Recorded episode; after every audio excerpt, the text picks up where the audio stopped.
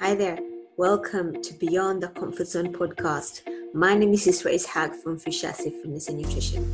On this podcast, I'll be interviewing experts about the various topics taught in fitness education to better understand the research, challenge some beliefs and biases, and provide helpful information to all the other health and fitness professionals out there who may have questions just like mine. Without further ado, let's get on with the show. Now, please remember that this podcast is for entertainment purposes only. See you soon.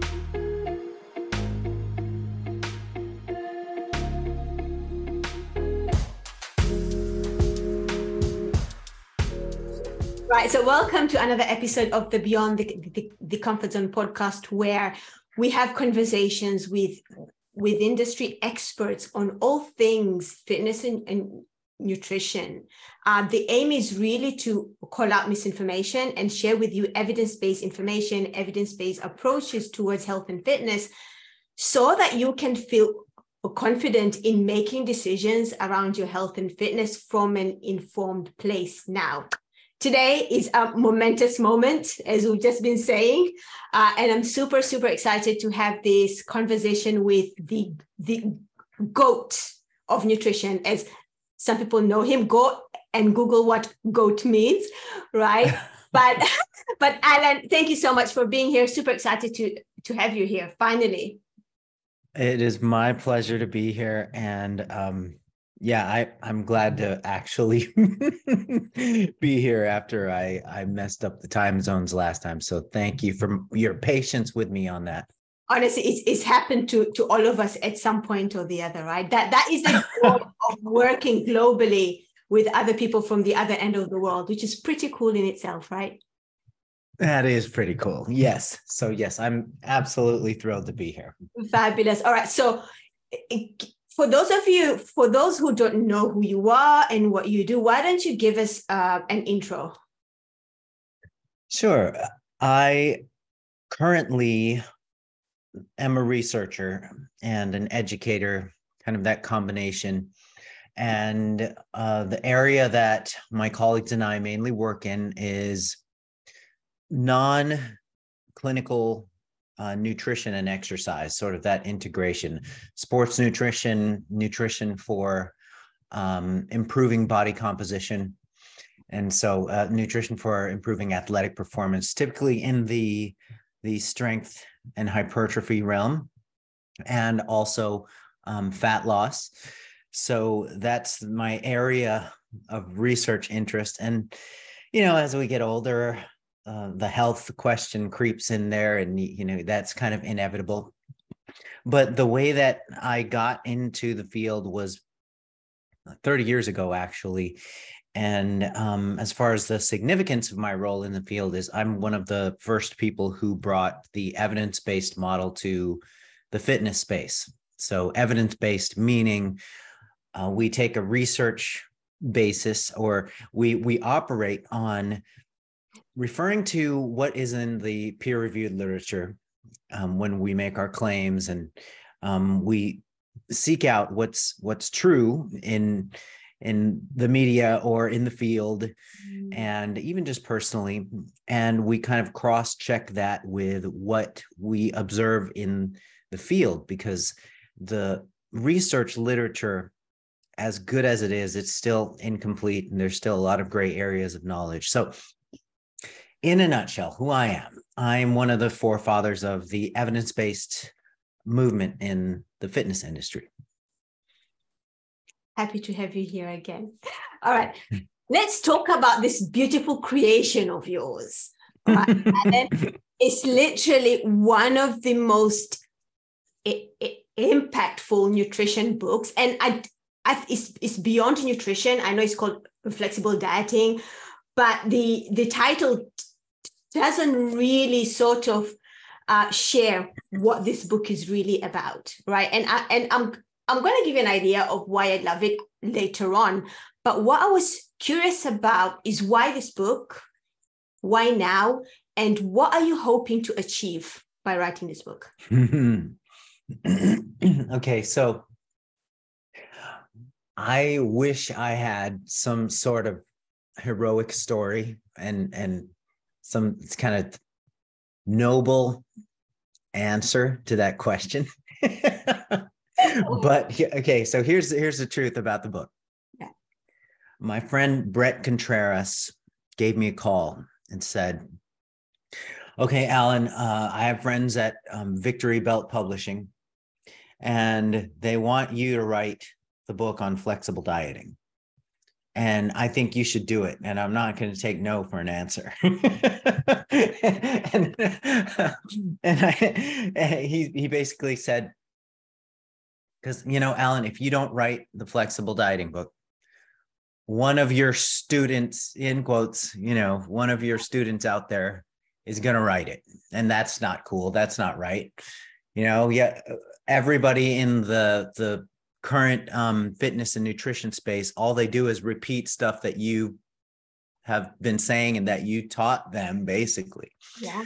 And so um, so you have to write it. You have to get the credit for that stuff. And I'm like, dude, I, I ain't got time for that. yeah.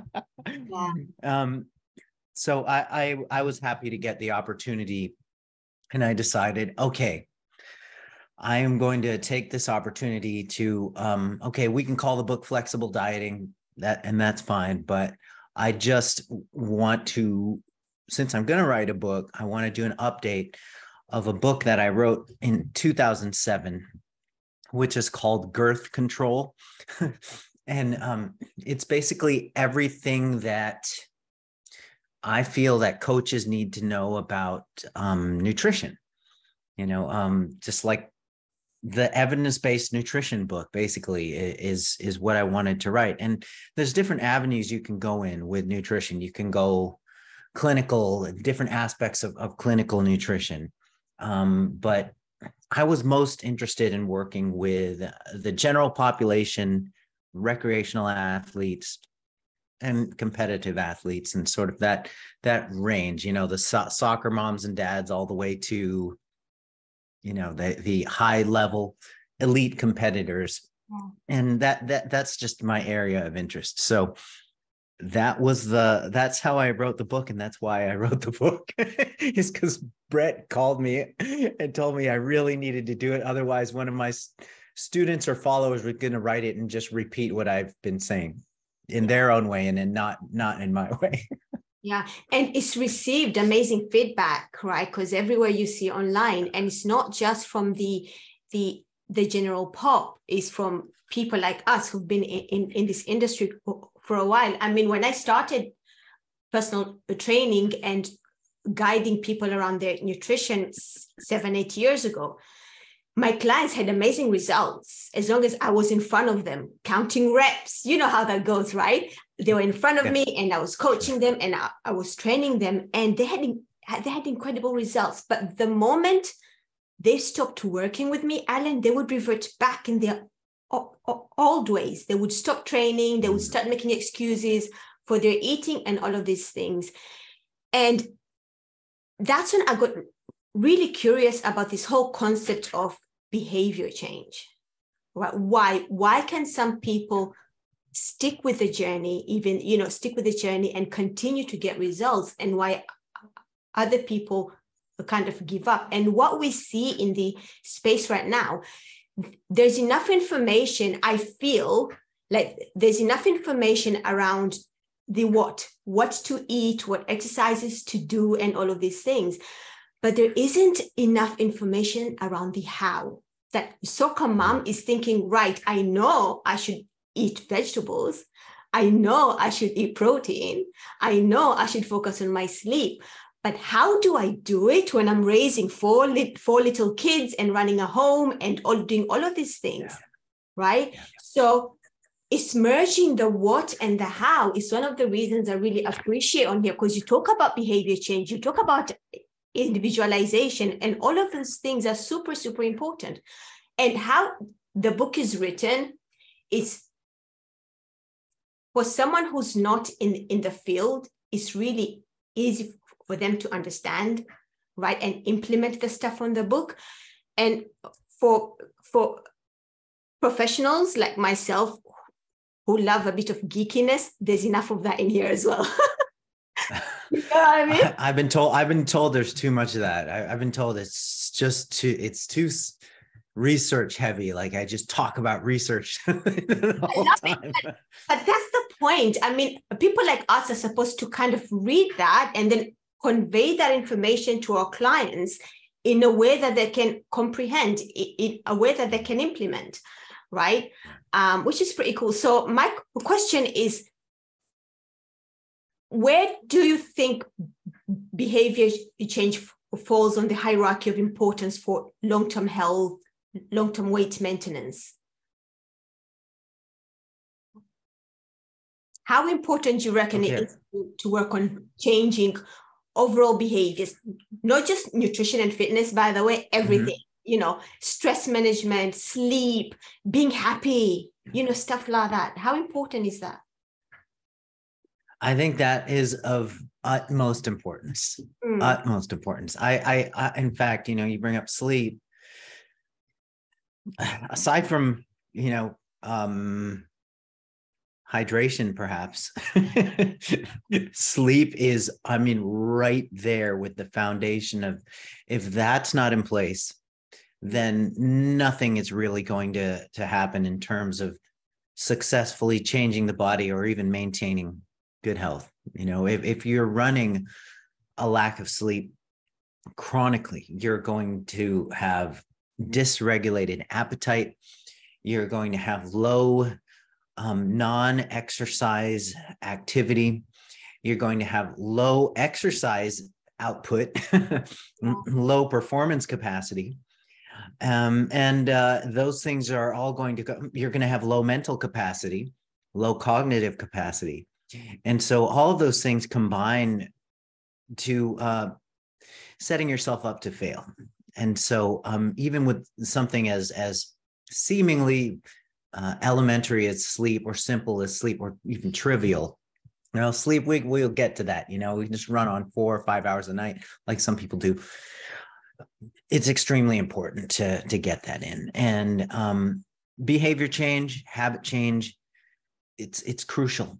It is absolutely crucial. And um, you can have the the most perfect program. You can hand somebody the most perfect menu you know and training program and say, okay, this is what you do.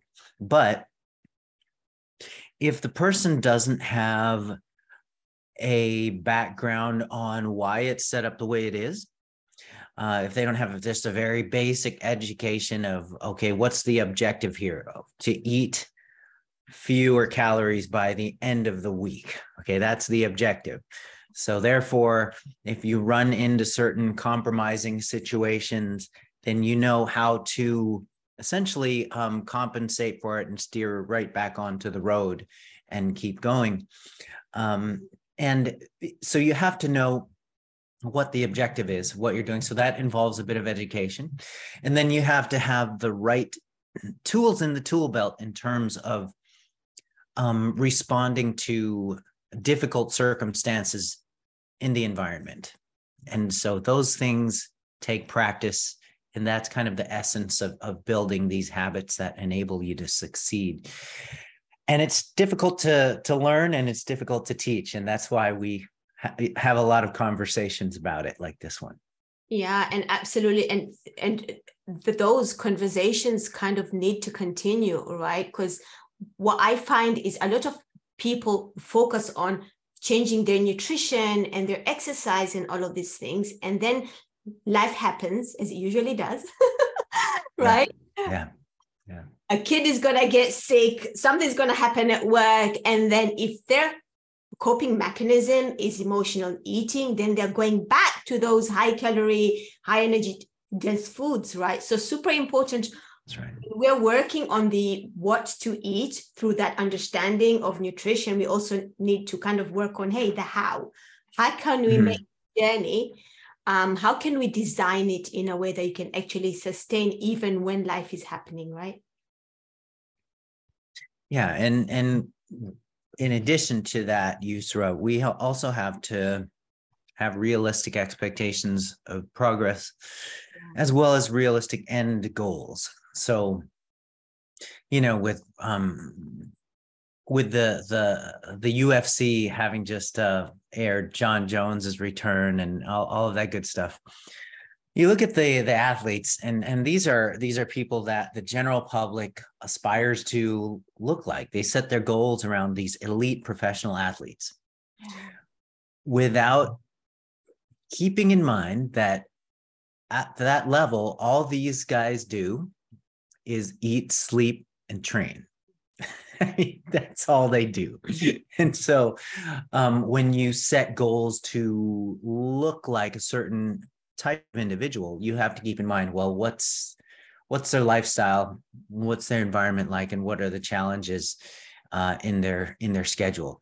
And with populations like middle-aged parents, they have multiple things they're juggling and they have uh, very limited opportunities to uh, actually train and they have m- many many more distractions dietarily and everything else wise so socially um, uh, and it's it's a it's a very difficult thing yeah. it's really difficult it's a colossal uh, challenge to change the body as a middle-aged parent particularly yeah. so. absolutely so let's talk about this say you have you have a mom or a dad who's who has a busy life and a busy schedule and all of these things and and they're like alan i am 70 pounds overweight. I need your help. I want to lose weight. Where do you start with them? Okay. Um okay so the one thing that you cannot control or or have any have much much say in is is the person's determination level, their motivation level, their um, their fundamental trigger of what made them turn the corner and decide I'm going to do this. Hmm. Um, so the times that it is successful, uh, it that it a common a common trigger for successful uh, substantial weight change is when somebody feels a a so almost like a catastrophic uh, level of um, threat to their health. And so, if a doctor tells somebody, "Hey, um, you're not going to see your daughter graduate uh, middle uh, middle school or high school uh, unless you get it together," then some people will go, "Oh, okay, I better make some changes." Um, some people will get a divorce, some sort of major life change that mm. really triggers uh, some massive shifts in in the way that that people feel about their their place in in their life.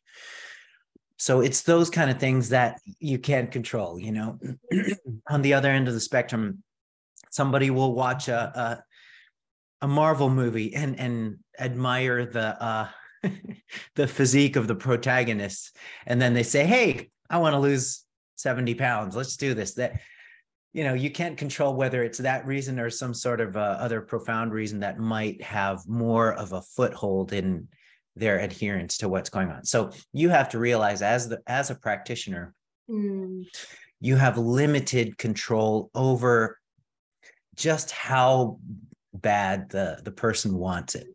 Mm. um when when uh, when I started doing coaching, uh, nutritional coaching and personal training, and mm. um, way way way back, I used to I had it in my mind that I can help everybody, everybody. Like, and, and so the very first time that I could not help someone, no matter how hard I tried, no matter how good the programming was, no matter how frequent the check-ins and the follow-ups, no matter how close the monitoring I felt like I failed, but it's, you know, later on you realize, you know what, if you can help most people, yeah, and there's a few that you can't help, that's, you're still doing a good job.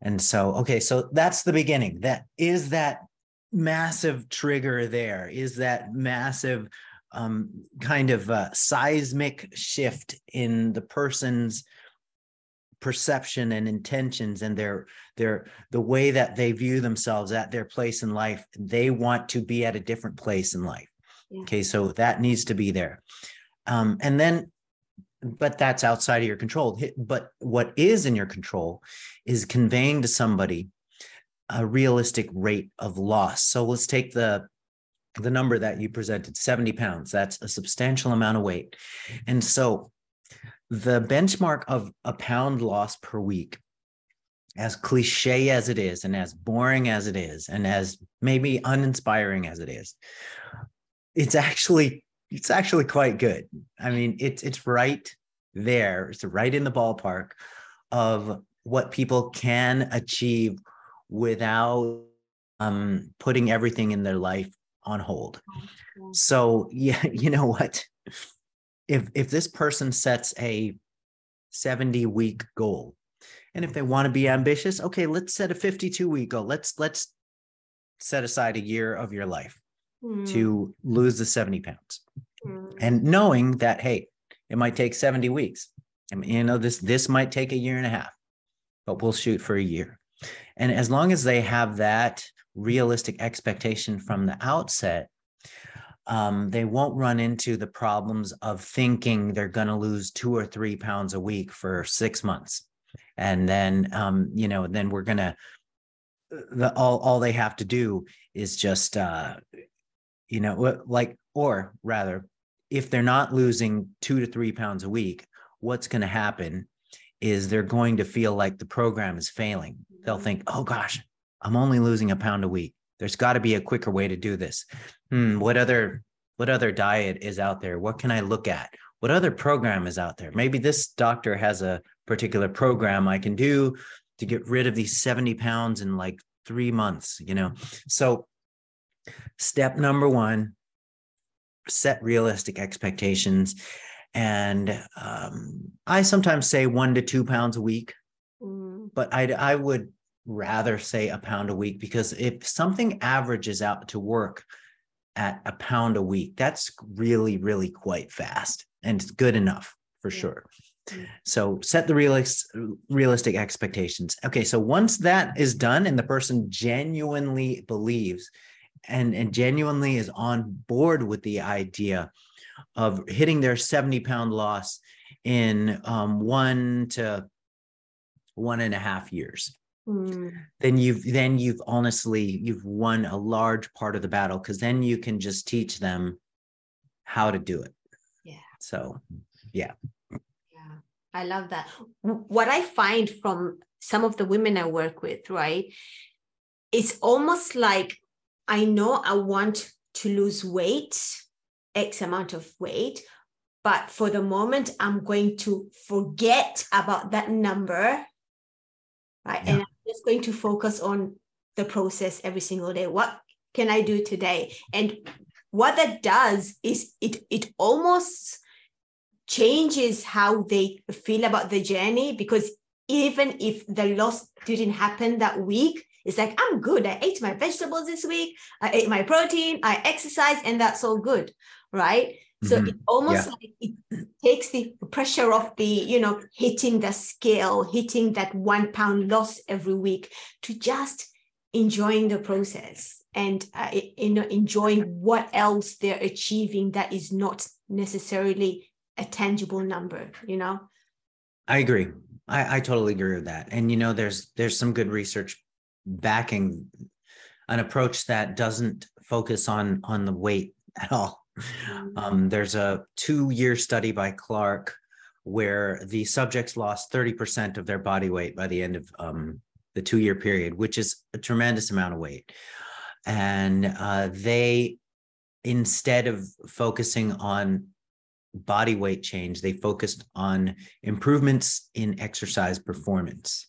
Mm-hmm. Um, they were put on a diet, on a specific diet. The diet was high high-ish protein 1.5 grams per kilogram of body weight and they had a limit of 100 grams of carbs um, and that was the extent of the diet um, and it happened to you know it it worked well for them to not think about scale weight yeah. Um, i i tend to i i want to make sure that people have the time frame right. Yeah. Um at the at the beginning like hey this is this is going to take a good year of grinding this through.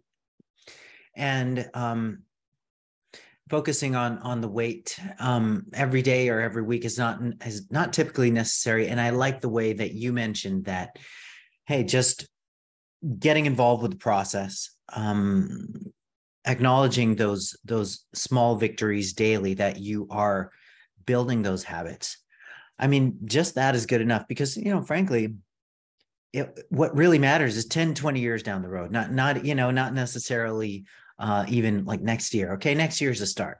Mm-hmm. But the issue is anybody can actually lose the weight. It's just part that involves the building of habits and the building of skills yeah. and uh, the changing of uh, of mindset. And yeah. so that's the difficult part is keeping it off. Yeah, and then obviously that's what's going to help people maintain that loss in the long mm-hmm. right? Um, okay, so right. let's talk about a battle that a lot of us in the in the evidence space are kind of battling right now, and this is the sea of misinformation out there, right? Yeah, and it feels like it, it feels like anyone can say anything about uh, a mechanistic process involving human physiology and people just buy into it. There's a loss of domain expertise almost. Do you know what i mean why do yeah. you think this is happening why do you think there's so much misinformation out there i think it, it comes down to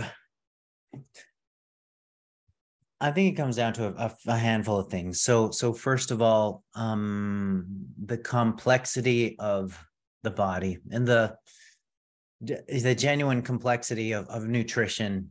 Mm. Um, that leaves a lot of room for different interpretations of of uh, what's true and what's false, and um, the world of science and research is is is complex you know and so and the body is complex. And and so therefore there's a, a lot of different experiences that will be conflicting um, in the space and and different observations. And people bring those observations with them and they um, emotionally attach to what what tribe that they they like what tribe they identify with.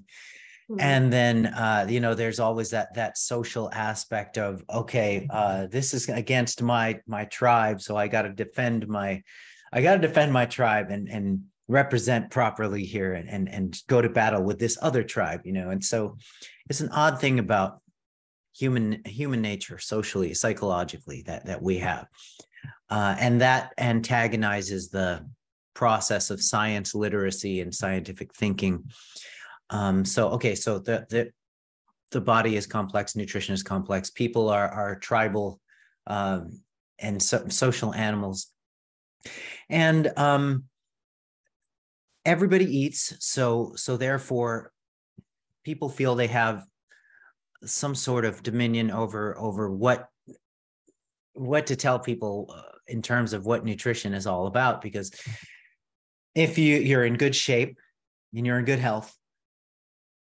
you will have a tendency to uh, um, teach and preach what you're doing, the details of what you're doing, yeah. and and how and how everybody everybody else should be doing if if they want to achieve the the the the level of, of fitness that that and the, the level of health that I've got, etc.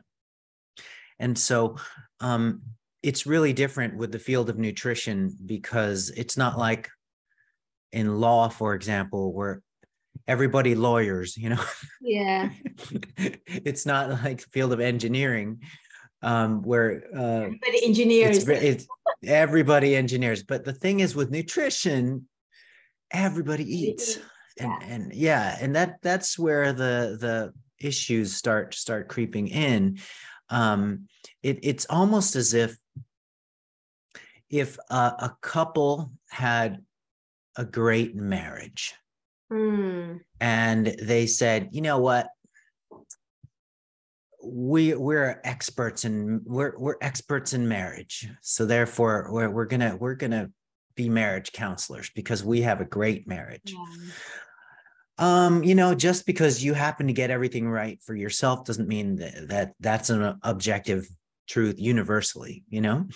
Um, sure, there may be some insights that this happily married couple might have that people can use, mm. but it's the universal directives that uh, are pushed out that really can confuse people, just like people who have um, succeeded on, for example, a real common example, keto. Like somebody who's lost 50 pounds on keto will have a tendency to say, I, you know, I tried everything, but finally I decided to just cut the carbs and go keto. And that was the only worked amazingly. And I've been doing it for five years and I've kept the weight off. Therefore, everybody should go keto. Absolutely. Yeah. That's the that's the human tendency. And and so um so yeah, the complexity of the body, everybody eats. And then finally, scientific literacy um, or science literacy. And and let me know if if I cut out because I got a little indication here that my connection was a little yeah shaky. It's a bit so, shaky, but we're good. We're good. Okay. Yeah, just let me know when you want me to repeat anything. Yeah, it's fine. Um, so yeah, the science literacy is is scarce amongst the general public. Mm. So um that whole phrase, you know, you just got to do your research, do your own research or uh, yeah, I did my research.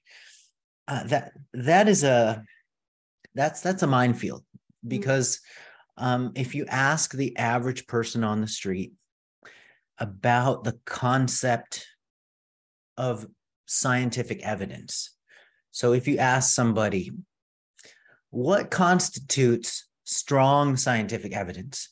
And what would you call weak scientific evidence or just weak evidence period? What is strong evidence and weak evidence? What how would you describe that? Mm.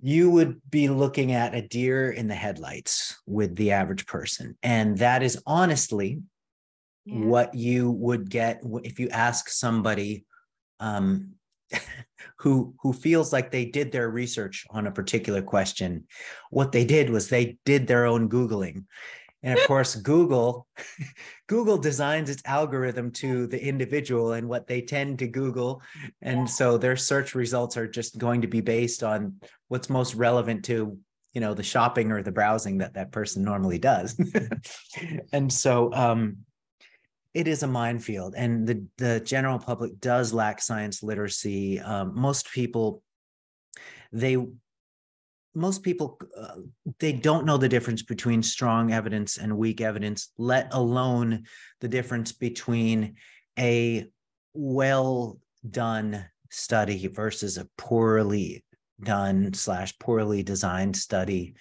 for answering the given question mm. and so that you know the, the rabbit hole keeps going in that direction but the bottom line is most people are scientifically illiterate and that's why there's so many um, there's so much confusion and so many conflicts going on in the world of nutrition it's that complexity it's the fact that everybody eats and the fact that scientific literacy is very scarce amongst the general public and even um, the professionals in the space mm. they uh, they struggle with um, basic scientific literacy because it's not taught everywhere yeah absolutely. And also the perceived credibility and authority of the person talking, right? Because if someone, oh, someone, yeah. someone who's a doctor, even if not in the nutrition space, but he's a doctor, he told me to do this, so it must be correct because they're a doctor. And that just fuels the fire because it's, you know, it just makes things a lot harder than someone like me who's doing her best to share evidence-based information now i have to fight against a doctor almost and they're like yeah mm-hmm. but he's a doctor you're not do you know what i mean so that oh, yeah.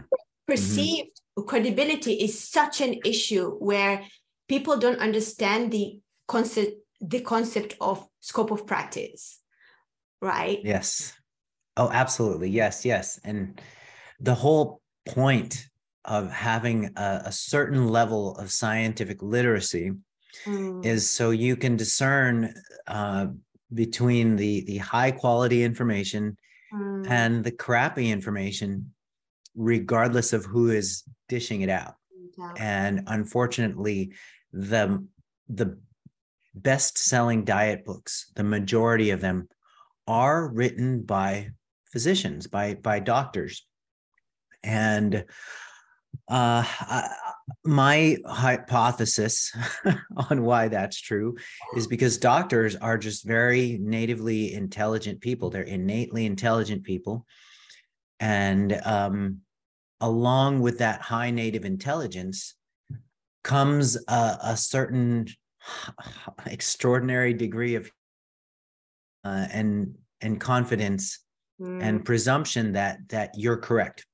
Yeah. And that those naturally would go hand in hand. That that's a thing with with brilliant people. They think they're brilliant in every department. Yeah. and so if they dabble in nutrition oh heck yeah. i'm an authority in nutrition because i'm brilliant you know? So that's really that's really an issue and i'm glad that you brought up that that issue because people just trust doctors on on face value yeah when they shouldn't they do. They do. So if someone was getting their nutrition information from social media, let's say, what what kind of red flags should they keep an eye on? You know. Yes. Okay. Any anytime somebody conveys a message of um absolute nature mm. so saying you should never have these foods or or a dichotomously uh, put claim like these foods are bad. Uh, like I'll avoid this and these foods are really good. These are the superfoods that are going to get you to fantastic health. You've got to seek out this food and so um anytime things are put in absolute terms like that.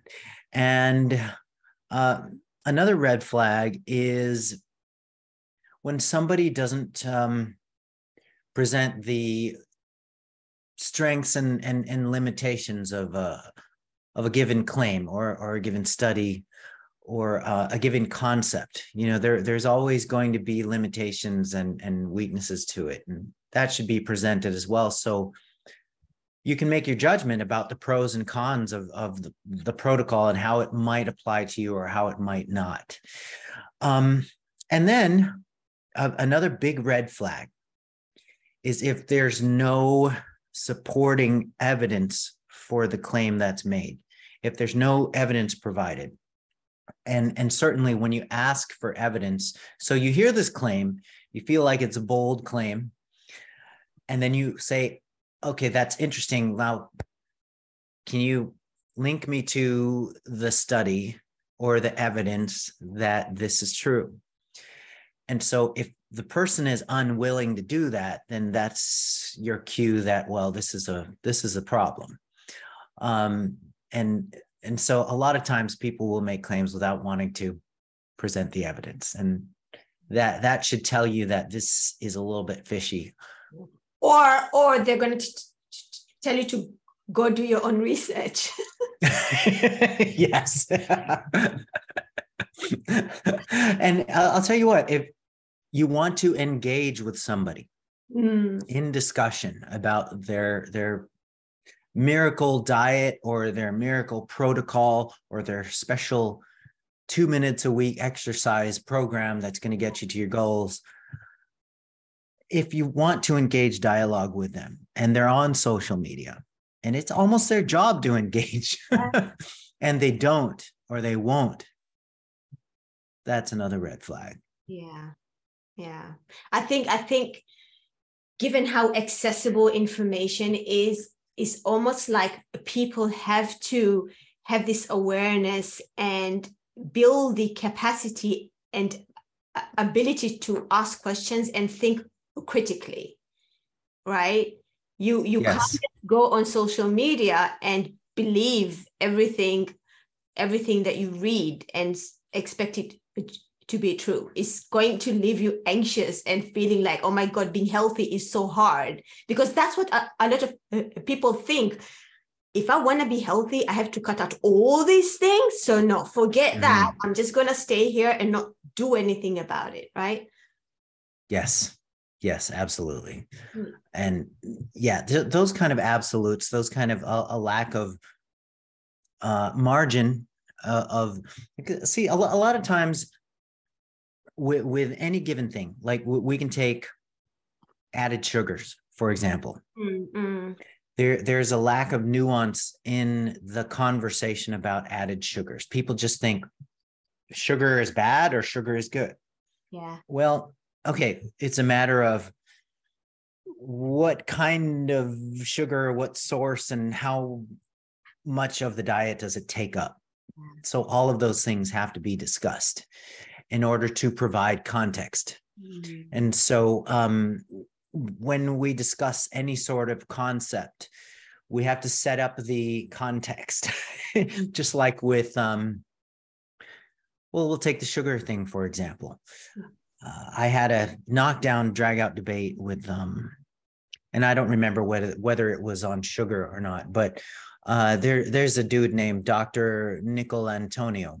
Mm. And, and he uh, he's said some stuff that's controversial and some stuff that uh, really gets the the science based community really rustled up and and, and just upset.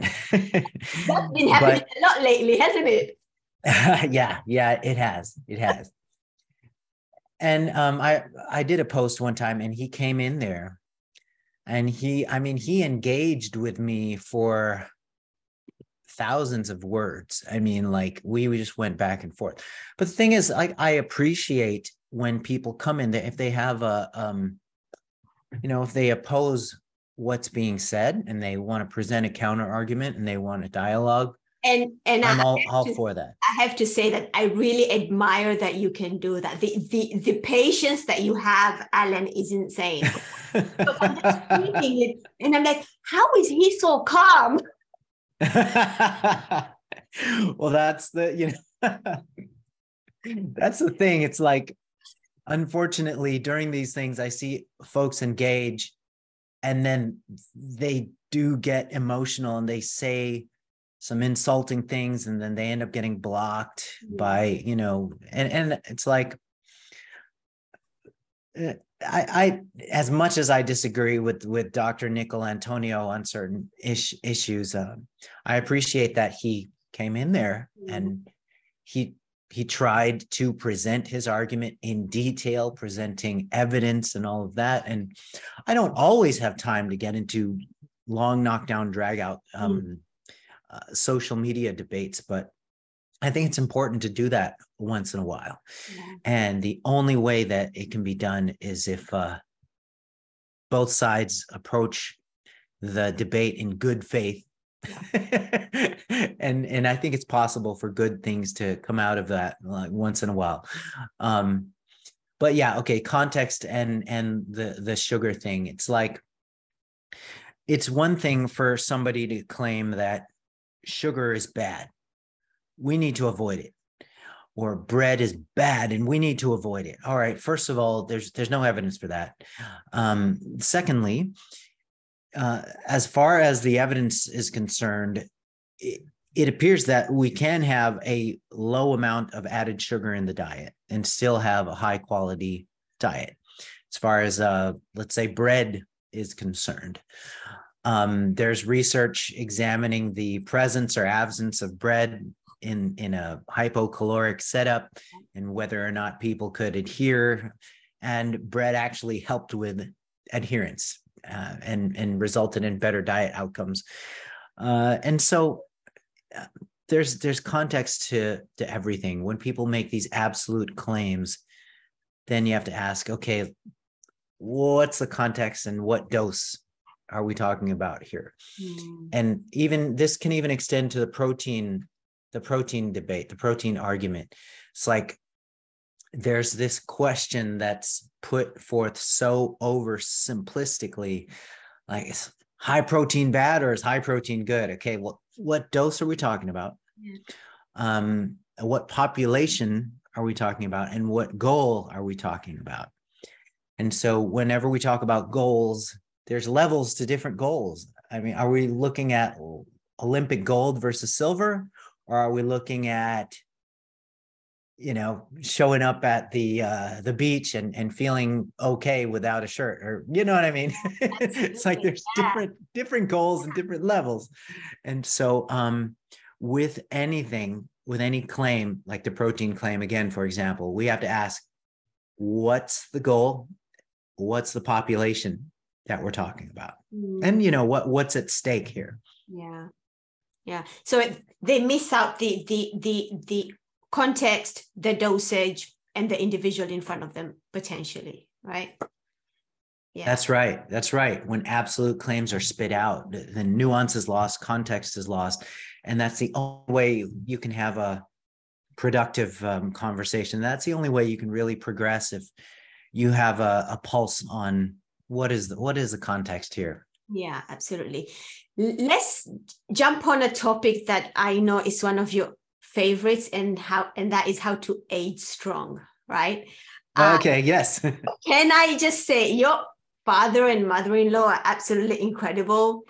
And oh, thank you. Their, i'm following their journey on social media and what's even more interesting to to me alan is the age that they started. Like your father-in-law was was 81 i think when he started 80 right? Eight, 80, yeah. I think he was 80. Yeah. Mm-hmm. And now he's 81. Um, what started that off? What made them say, you know what, let's strength train now? Oh man, it was my wife who said, Hey, come on over here. Let's let's start, let's start training. Let's start your resistance training. Because uh, it was just really um, kind of sad to see to see them just languishing, convalescing, not moving. Um, it's just kind of, it's one of those things where, you know, with age, people, people just slow down. They, they literally slow down. They, uh, you know, yeah, every, everything just sort of people just kind of prepare to make that walk towards the end of their lives. Mm. And it's more like a glide towards the end of their lives because they ain't walking at all. Um, so it was really my wife, Jenna, who said, you know what? I don't want to hear you complain about your chronic pain anymore. I don't want to see you walking around like an old person anymore. So uh, I have the knowledge. Let's let's get to training because my, my wife um she has a, a lot of experience with personal training. And in fact, she had done full-time personal training. She was personal trainer of the year of um, this large health club chain in Southern California. And so she's really good yeah. at, at training. And there was no reason why she, of all people, couldn't help her parents. And so that was how they got on it is, is Jenna said, okay, we're going to start this. That's awesome. And the the results that even at that age that you can actually achieve right? Because yeah it, yeah. because mm-hmm. you see a lot of people having this mentality oh i'm 60 now. It's too late to start or i'm 70 now. But there's an amazing 80 year old who's literally smashing it right now like you know? It's it's truly incredible because he went from doing nothing. I mean i'm talking the, the the most activity he had was just going out into the yard and maybe clipping some uh, leaves and some branches and stuff and uh, just going back into the house and sitting down and watching TV. Um, so, and this is the same with with uh, my mother-in-law. We're both just very, very sedentary people. Um, it's you know, it's incredible how muscle at any age even the oldest old, uh, 85 year olds and, and, and up, 80 year olds and up, muscle is very responsive to stress, to the exercise stimulus, to the training stimulus. It will adapt at any age. It can rejuvenate at any point. It's it's literally never too late unless you're dead. muscle will adapt muscle will rejuvenate, which is really, really cool. And it's really wonderful to see those um that progress and that that mm. youth come back. And it makes you kind of wonder, wow, how many years did we just add to these people's lives mm-hmm. and and not just life extension not just lifespan extension because statistically everybody has about 80 years mm. statistically on average mm. there will be people of course who cross into the triple triple digits but they're a small handful. Um, but yeah, on average we have we have about 80 years. And people like you and me who got on the fitness thing shoot man we got about buck 50 we have about 150 years you know? Just crossed standard yeah it's uh but yeah go on the average person has has mm. 80 years so the plan the game plan mm. is instead of the typical person in the general population who from age 50 to 80 is absolutely miserable. You have 30 years of disability and disease. The game plan is to make that 30 years vigorous and functional. And similar to your capacity physically and mentally that you had in in young adulthood. Yeah. And who knows? Even in childhood you know that same spark and the same vigor and the same level of energy. Mm. that's the game plan. And of course people who are doing that throughout their lives and certainly throughout adulthood will have an edge on people who started very very late um, but they they still would be able to drastically improve the quality of of their later years. And that's the game plan. That's amazing.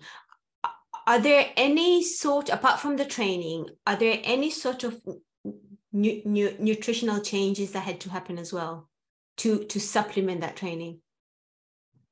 Increase protein. Mm.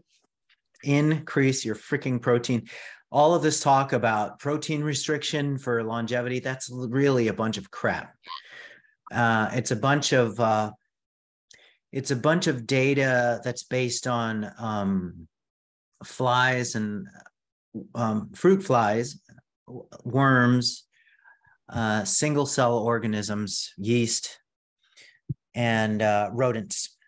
And it just doesn't apply to humans.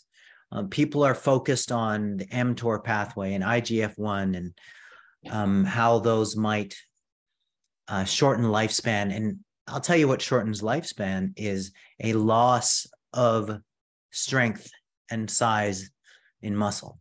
That's what will uh, lead to immobility, sarcopenia, age related muscle loss, and frailty in general. Mm. So, frailty would include sarcopenia, um, frailty would include bone loss, and also uh, strength loss. So it's those things that compromise functional capacity. So the minute somebody becomes less mobile and graduates towards being more or less immobile, mm-hmm. that's when the beginning of the end is. And so um, longevity, when you look at it from a muscle or a musculoskeletal centric perspective, that is the most practical way to approach longevity because the musculoskeletal system will drive the cardiovascular system if it's functional. Yeah. And so that's the way things should be working in tandem. Yeah. And uh, people miss that. People miss that. If you don't support muscle strength and mass, you're missing the whole point. Low balling protein does not optimize muscle strength and mass. And this is something that is at imminent threat levels as you get older. Yeah. I don't pay attention to, my macros, not carbohydrates and fat, but protein, protein I pay attention to, right? Yeah. Just, just yeah. making sure I hit that number, right? Mm-hmm. Um, so in short, what we're saying, if, if if you want to to to to age strong, make sure you're hitting your protein right and your resistance training, right? Those are two very fundamental, crucial things. Yes. Yes, definitely. Yeah. In terms of sarcopenia, have we seen um, whether women have higher incidences of sarcopenia than men? Do we have that that research? That's that's a really good question, and and I haven't looked into that, Yusra. Um, what is clear is that women have a far greater prevalence of osteoporosis. So 80% of the osteoporosis cases are women. Mm. Um, but sarcopenia, I think it's pretty similar. That would be my guess. Yeah. Would that be because of the the change in estrogen from perimenopause and things like this? Yeah. Yes, that's right. That's right. Which means we have to work even harder, Alan. Can't have that. Which means we, we have to train even harder and train even harder and eat even more protein, right? keep the training going um, keep good nutrition in place uh, cover cover macro and micronutrition needs and and um you know the the the whole thing uh, about then there's a stigma attached to resistance training where people are picturing these really muscular strong intimidating people in the gym throwing around barbells and dumbbells and stuff and a lot of people are intimidated and turned off by that. But resistance training can it can be something as simple as being able to do some knee push-ups, you know, being able to do some some body weight squats or just you know some goblet squats with holding a dumbbell to the chest.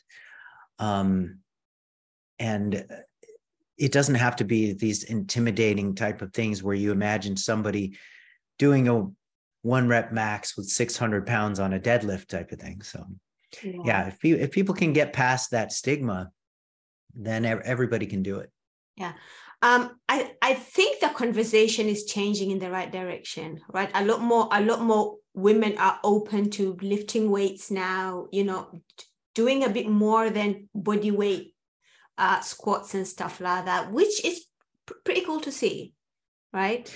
It is, it is great. It is great to see. And, um, you know, you bring up the, the footage of my, my parents-in-law. Um, it really did inspire a lot of people. And uh, I think, uh, you know, a few of those posts that, that my wife put up, they're in the 2 million view mark. And I shared them. I, I definitely shared them. Good. Good. It's like two to three million views is is what a few of those posts are, and it's really remarkable that the the general audience is ready for this uh, kind of kind of thing. You know, they're ready to hear that.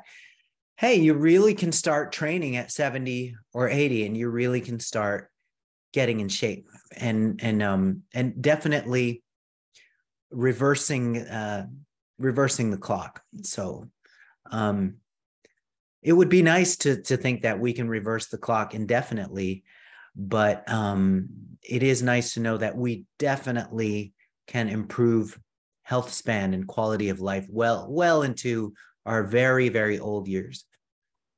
Absolutely, absolutely agree. Well, Alan, I have a few more questions here, but I'm being careful. Let's, let's go. Are no, you sure? I'm, I'm ready. Oh my yeah, goodness, absolutely. All right. So All right. let's talk. About- I, I owe you. I owe you my arm and my leg. Thank you, Alan. let's talk about meal and macronutrient timing because this whole story around don't eat carbohydrates after six is it seems to be a myth that doesn't want to die, right? So does is meal timing is focusing on meal timing important for health first of all two is it important for weight loss because i know the two are not the same right mm-hmm.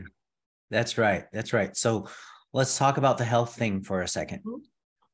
at the general population level mm, the majority of uh, in quotes problem eating happens close to bedtime so after dinner so if you were to just give somebody a simple recommendation or a simple order, don't eat after dinner.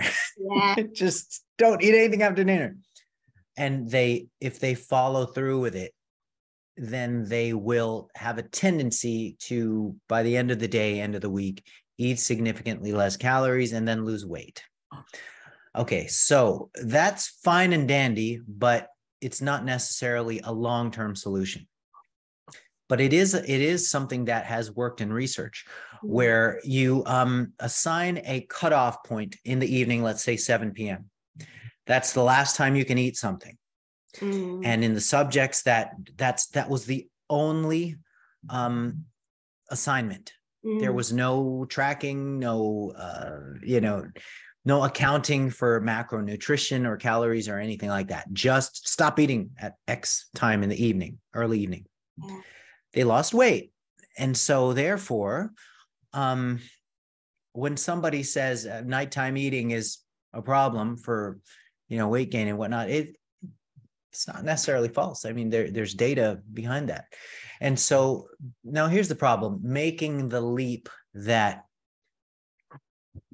you need that you need to not eat at night or you need to front load your calories that everybody needs to do that that that's when you start encountering um counter evidence that really challenges that that that sort of idea and okay so so we started off at the very basic level of nighttime eating mindless eating at night being an issue for the general public okay so now we're going to move to the area of all right so what if somebody was aware of their nutritional needs macronutrition calories Mm. and they did have that target does it matter um, the timing of the meals or the timing of the constituent doses of that macronutrient setup for the day doesn't matter when they consume it from a health standpoint Mm. the short answer is no Mm. but this is how it does matter. It matters to the extent that you set it up so that the person can adhere to that setup in the long term. That's how it matters. And that's how it matters individually because some people will be much more of a early shifted type Mm. chronotype. They have that preference to consume most of their calories in the early part of the day. Okay great. You do that. Why? Because that's what you'll be able to stick to in the long term.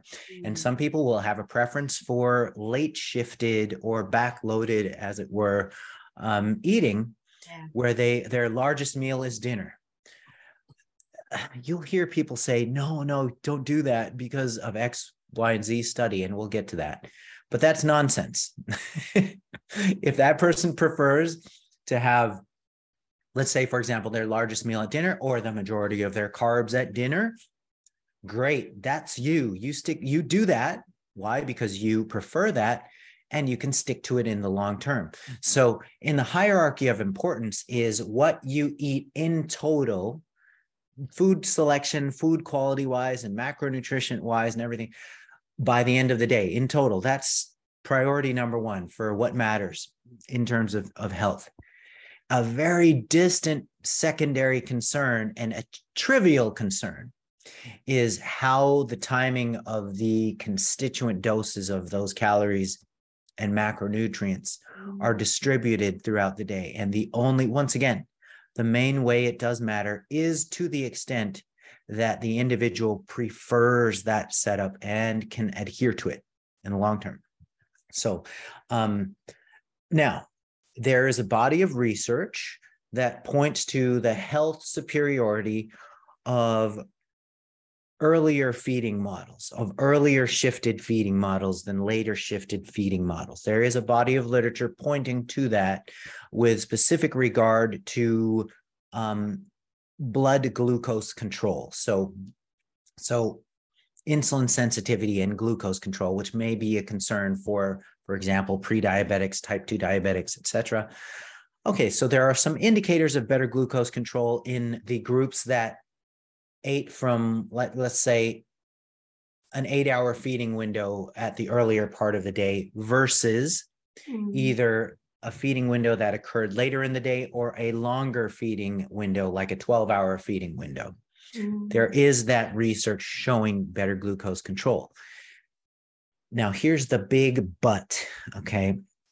But this is a relatively short term phenomenon, and it's mainly relegated to people who do not train, so in sedentary conditions. Because the exercise, the exercise bout is the single most profound physiological event in your day. And so that changes everything. Um, but even before we get to that, I want to say, I want to repeat that the glucose control advantage of the early shifted eating models is a short term phenomenon because we now have a 12 month study by Liu and colleagues, L I U and colleagues. Um, this was just done in either 2021 or 20, 2022. I'm not remembering. Um, but they compared an, an early time restricted feeding model, which was doing really well in the short term research. So, um, eating from 8 a.m. to 4 p.m. Mm. with a conventional control uh, condition where the subjects ate from 8 a.m. to 8 p.m. Same amount of calories, roughly 15 ish 100 calories, a moderate caloric deficit. So they ran that for 12 months. There were no significant differences between groups in body composition improvement, mm. no significant difference between groups in improvements in blood glucose and blood lipids and these cardiometabolic indexes. And so they ran that for the long term. And by the end of the rainbow, uh, it turns out that, wow, there's nothing exciting to be had from a particular feeding distribution they both made progress, they both improved health indexes. And so while that is anticlimactic from the standpoint of trying to find some something novel and exciting, it is a welcome finding from the standpoint of individualizing programs. And that's something that coaches need to do. And so, uh, so yeah, that's my long answer to your question about um, meal timing or uh, food diet distribution and intake distribution through the day and health yeah and i love now, that yeah i actually had a question to ask is there a specific set of population that we should be mindful of. And you answered my question to say actually we have this study yes. so much really make a difference. Yes. Yeah. That's right. And we also have a six month study comparing carbohydrate distribution. And mm-hmm. this is by Sofer and colleagues, S O F E R. And this is a 2011 study where they looked at carbohydrate that was consumed evenly across breakfast, lunch, and dinner. And they compared it with a condition where all the carbs for the day were slammed into the dinner meal. So you have this big honking meal at dinner. And they ran moderate hypocaloric conditions and, and compared what happened interestingly, it was the the group that ate all their carbs at dinner who actually had significantly better fat loss than the the group that distributed their carbs evenly across um, the span of the day. And this kind of goes against the the entire narrative of uh, early shifted feeding or time early time restricted feeding, and especially with respect to carbohydrate. Uh, and the authors were kind of perplexed as to how that could have happened. Um, they they examined the hormonal profiles of the subjects and and concluded that well maybe there's a more favorable um, appearance curve of of adiponectin in the back loaded carbohydrate group. So um, but even with something like that i wouldn't conclude that everybody needs to shove their their carbohydrates in the dinner meal for optimal fat loss because ultimately these these small differences are going to wash out mm. um, and what ultimately matters is what the individual can stick to and people will vary in their their personal preferences for this absolutely my preference has has always been to have my carbs at night. So that's when I'll have my fruits and everything else is after dinner. And my dinner is the heaviest meal purely because during the day I'm handling the children. I've got so much to do. That time yeah. when I'm having my dinner is when I'm relaxed and, you know, and I find a lot of my clients who are moms prefer that as well, purely because they're super hectic in the day. They're busy in the day. They haven't got time to just sit down and have a, a big meal. So they choose to have smaller meals in the day. And then at night is when they can really enjoy a biggish meal. So and that's really common. That's really common. But people have heard so many times that you have to eat breakfast like a, a king and lunch like a Lord knows what. And then eat dinner like a pauper. And it's like, okay, so people are picturing this big old breakfast and this, this moderate sized lunch and this teeny tiny dinner that they have to eat in order to succeed. And then they're kind of miserable. Mm. In my observations, uh, people are so relieved to know that, hey, it's okay for the final meal to be the biggest meal. And hey, it's okay to have carbs after 6 p.m and heck it's totally okay to have to eat something within two hours of bedtime.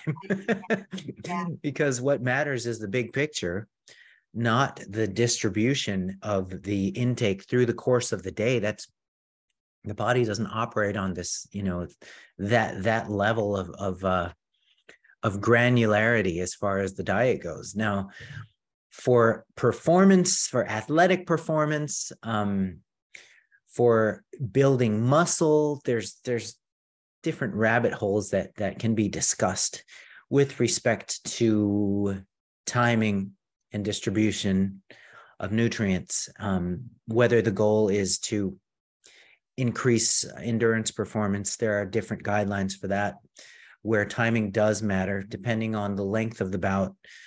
Um, and with muscle gain there are uh, guidelines that can be discussed depending on really on on what's at stake and um, yeah so so those are that's that's a different area and, and we can talk about whatever whatever you think is interesting yeah. let's talk about fasting because ramadan is coming up alan in a couple of weeks and okay. i'm excited about it but i'm also nervous because i don't do very well without my tea in the morning and the fast is between i think this time around is between 16 and to 18 hours of nothingness right um, so yeah, yeah. one of the most common stories that i hear is hey i've been intermittent fasting and because of that i have either reversed my pre-diabetes because of it because fasting is incredible thing and my question is usually is it the act of fasting or the fact that you've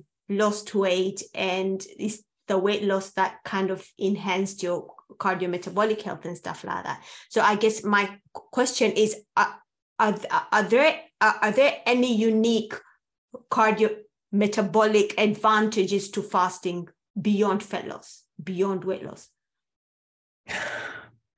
The short answer is no. Mm-hmm. i mean that's going to disappoint a lot of people mm. but um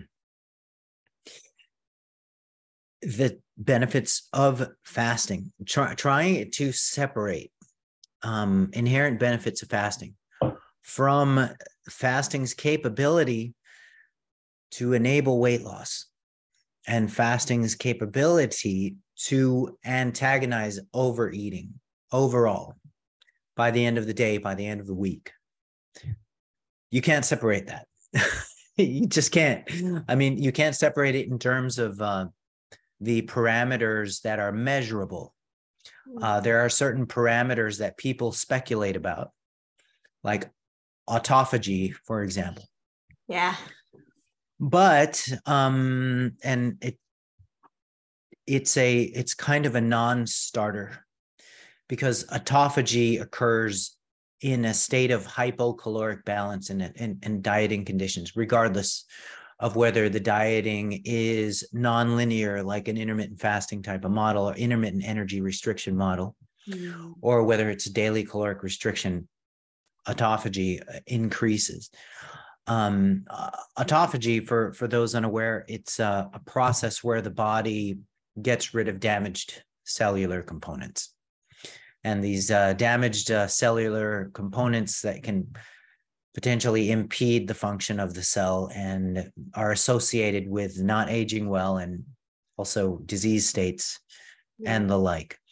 So, autophagy has become this buzzword where people feel that, okay, we got to maximize autophagy. So, okay, well, if you want to actually maximize uh, the the progression of autophagy and where it leads, then you would just stop eating indefinitely and then allow autophagy to cross over into autosis, which is runaway cell death, and then the dying process. So, more is not necessarily better when yeah. it comes to autophagy. And chasing autophagy with fasting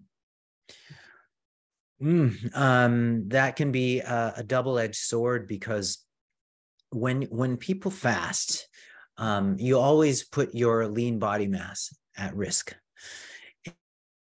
Depending on the the severity of the fast, the length of the fast. Mm-hmm. So mm-hmm. typically with time restricted feeding, that's not an issue.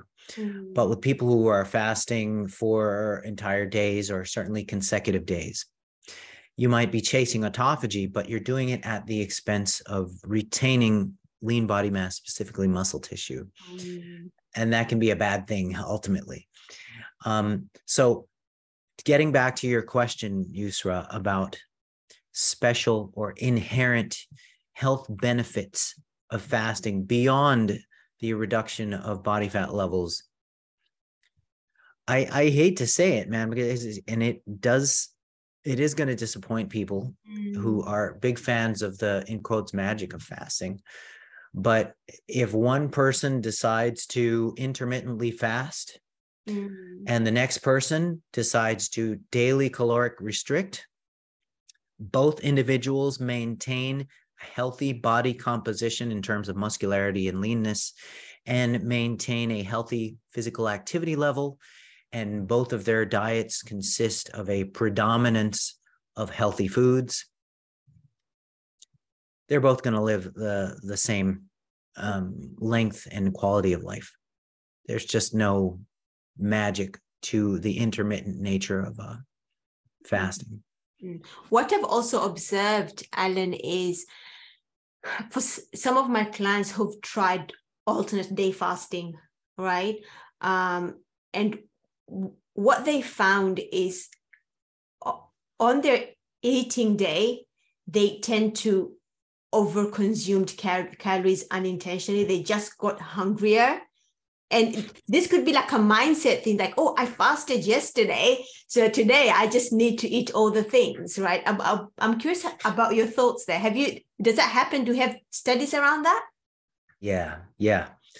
So the majority of research shows that when alternate day fasting and even um, time restricted feeding, uh, like really any of the um, those variants, even a twice a week, uh, twice a week fasting, the five two model. Mm. When any of those variants are done with ad libitum feeding days, or ad libitum being the Latin term for unrestricted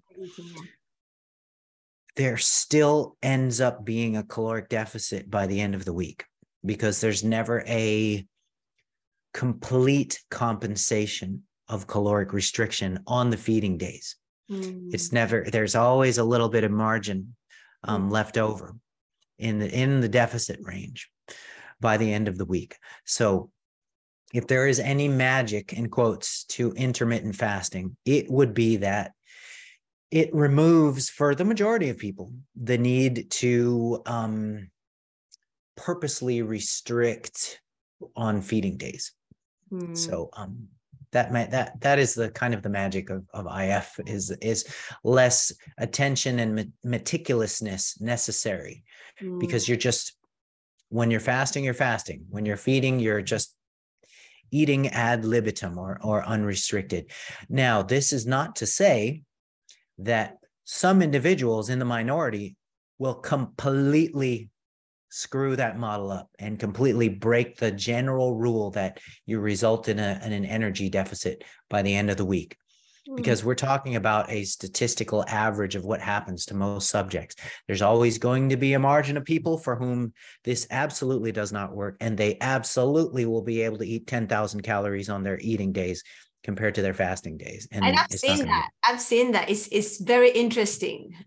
You know? yeah, I've, I've seen it too. Yeah. I've, I've seen it with time restricted feeding where you only give yeah. somebody four hours to eat. They'll eat 4,000 calories in and, those four hours and Ramadan, and I, the reason I bring that up because it's such an interesting time because here in England we can fast up to uh, 18 hours, so we literally have about six hours to eat at night. But you still find people who haven't lost a single kilo purely because they're able to consume that many calories within the six hour in six hour windows, even though within that time they're going to the mosque to pray they're playing with their children so somehow they're finding time to eat all those calories that they didn't consume right so say i'm 100% yes so say i'm fasting ramadan and i want to maintain muscle mass and i only have six hours to do that and this is going to last a month how do i do this alan yeah protein and resistance training. Yeah.